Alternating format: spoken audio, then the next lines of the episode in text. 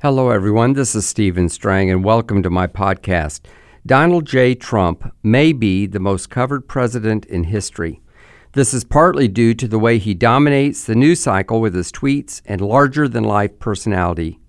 The fake news media hate him, yet they report his every move. On top of the news coverage, he uses Twitter to accomplish his agenda. Everyone seems to know what Donald Trump is thinking, or do we?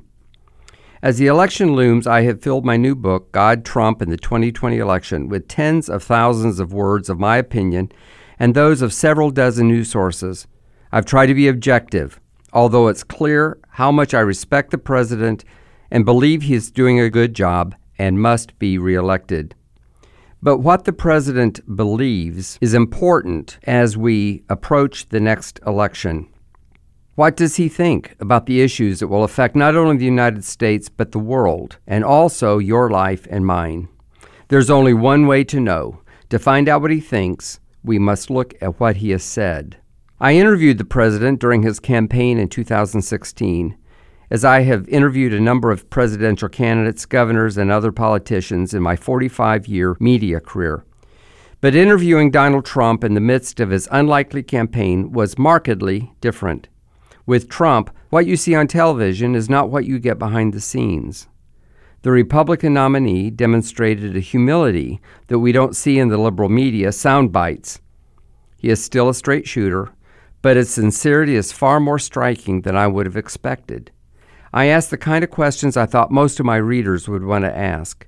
His answers revealed a confident, determined man who is truly committed to making America great again through principles that honor God rather than defy Him. This election is one of the most important in history. And the best way to understand the issues addressed in my book is to hear Trump in his own words. And I devote an entire chapter to this in God, Trump, and the 2020 election. If my interview in 2016 wasn't a foreshadowing of the president that we would see in the next four years, we got to know him in the tweets he sent out an average of 16 a day. I called through his tweets, which are considered professional pronouncements from the President of the United States, to show what he says about several important topics. I am letting Donald Trump speak for himself. For example, on the subject of his love for the American people, he said, I don't want to win for myself. I only want to win for the people. He said that on Twitter on August 28, 2019.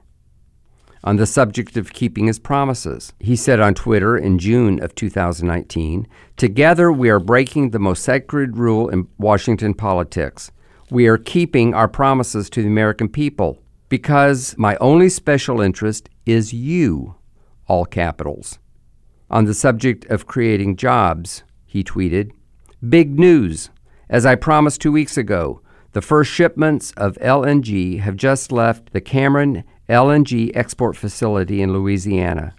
Not only have thousands of jobs been created in the USA, we're shipping freedom and opportunity abroad. That was on June 2nd, 2019.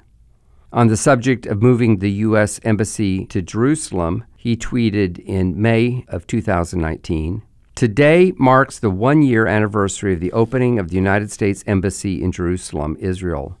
Our beautiful embassy stands as a proud reminder of our strong relationship with Israel and the importance of keeping a promise and standing for the truth. On the subject of supporting farmers, he tweeted on December 17, 2018 Today, I am making good on my promise to defend our farmers and ranchers from the unjustified trade retaliation by foreign nations. I have authorized Secretary Perdue to implement the second round of market facilitation payments. Our economy is stronger than ever.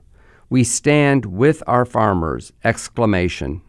On the Supreme Court, he tweeted, "The Supreme Court is one of the main reasons I got elected president. I hope Republican voters and others are watching and studying the Democratic playbook. That was in September of 2018.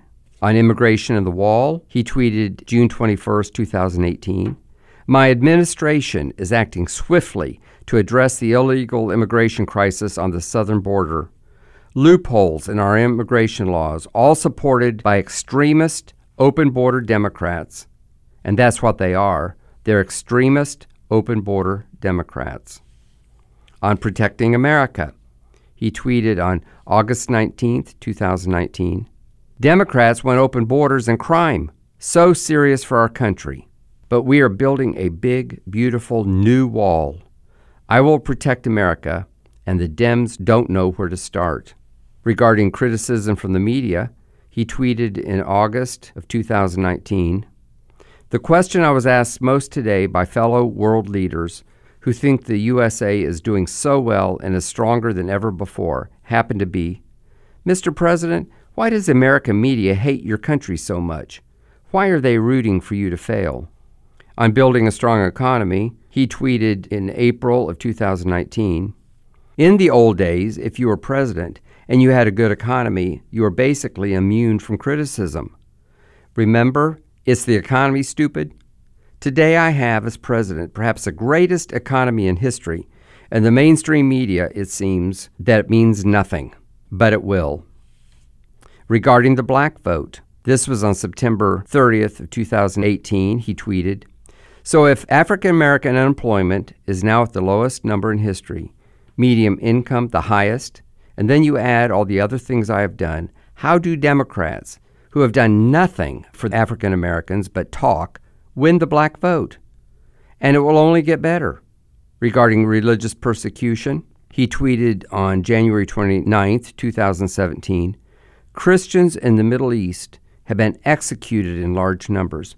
We cannot allow this horror to continue. He tweeted about praying for the nation on May 2nd, the National Day of Prayer in 2019. On this day of prayer, we once again place our hopes in the hands of our Creator. We give thanks for this wondrous land of liberty, and we pray that this nation, our home, these United States, will forever be strengthened by the goodness and the grace and the eternal glory of God.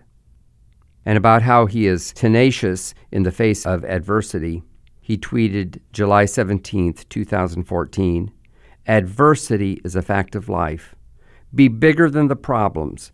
Be ready to fight for your rights, and all will be well. Trump never gives up. To that, I would add that millions of words have been written about this president, and I've written a few thousand of them myself.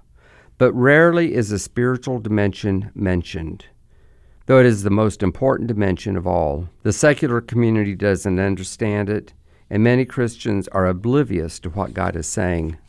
Let me add another thought that it's why I wrote this book. There are many good books on Donald Trump and a few that are disasters, but even the positive books do not talk about the spiritual dimension, as I just mentioned. And several books that have come out have been exposes of various kinds. I believe that my book is an expose of what's happening in the spiritual realm. A lot of people don't understand it, some people seem not to care. Even some Christians are more nonchalant than I would want. I'm hoping that my book and the way that I put together what's at risk in this election, what Donald Trump is like as a person from which this podcast was pulled, and also the last section, understanding the spiritual dimension. I hope all those things will help the reader to understand what's going on, will see God's hand on this president, and will be motivated to not only vote for him in November of 2020, but to encourage others to do the same. Thank you for listening to my podcast. Be sure to tune in again and find out more about what is happening in our country from a spiritual perspective and also what is happening in this election and what's at stake. I'm Stephen Strang. God bless you.